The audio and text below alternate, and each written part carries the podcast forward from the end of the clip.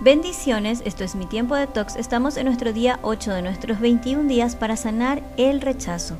Durante la adolescencia nuestros cuerpos cambian y muchas veces esos cambios se convierten en blanco de burlas, ya sea debido a la estatura, barros o espinillas en el rostro, gordura, delgadez o alguna otra característica que forme parte de nuestra apariencia personal, produciendo en nosotros autorrechazo.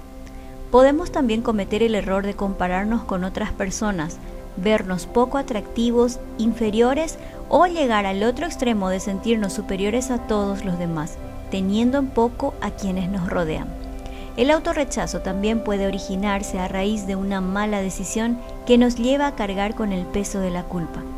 La persona que siente autorrechazo tiende a autocondenarse, entristecerse fácilmente, teme emprender proyectos por pequeños que sean, son inseguras, Buscan seguridad en las personas, las cosas o el dinero.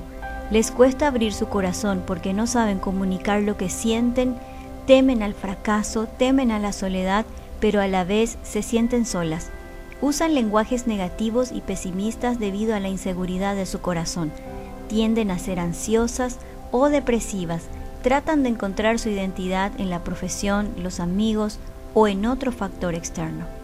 Sin embargo, aunque el rechazo haya marcado tanto tu vida al punto de olvidar quién eres para apartarte de tu propósito, nuestro Padre Celestial y amoroso nos habla en Jeremías 30:17. Aunque te han llamado la despreciada, y aunque dicen, esta es Sión, de la que nadie se acuerda, yo te devolveré la salud y sanaré tus heridas, dice el Señor. Los honraré y no los despreciaré, sigue diciendo en el versículo 19.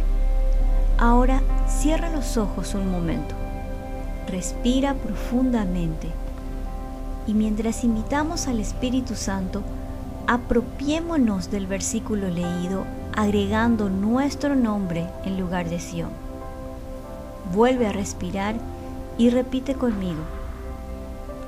Aunque me han llamado la despreciada, y aunque dicen, esta es, menciona tu nombre, de la que nadie se acuerda, el Señor me devolverá la salud y sanará mis heridas, me honrará y no me despreciará, porque así lo ha dicho.